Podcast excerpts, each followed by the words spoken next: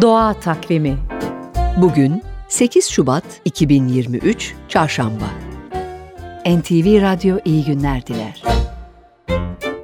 Sivas'ta eksi 30 derece soğukta domates yetiştirildiğini duymuşsunuzdur.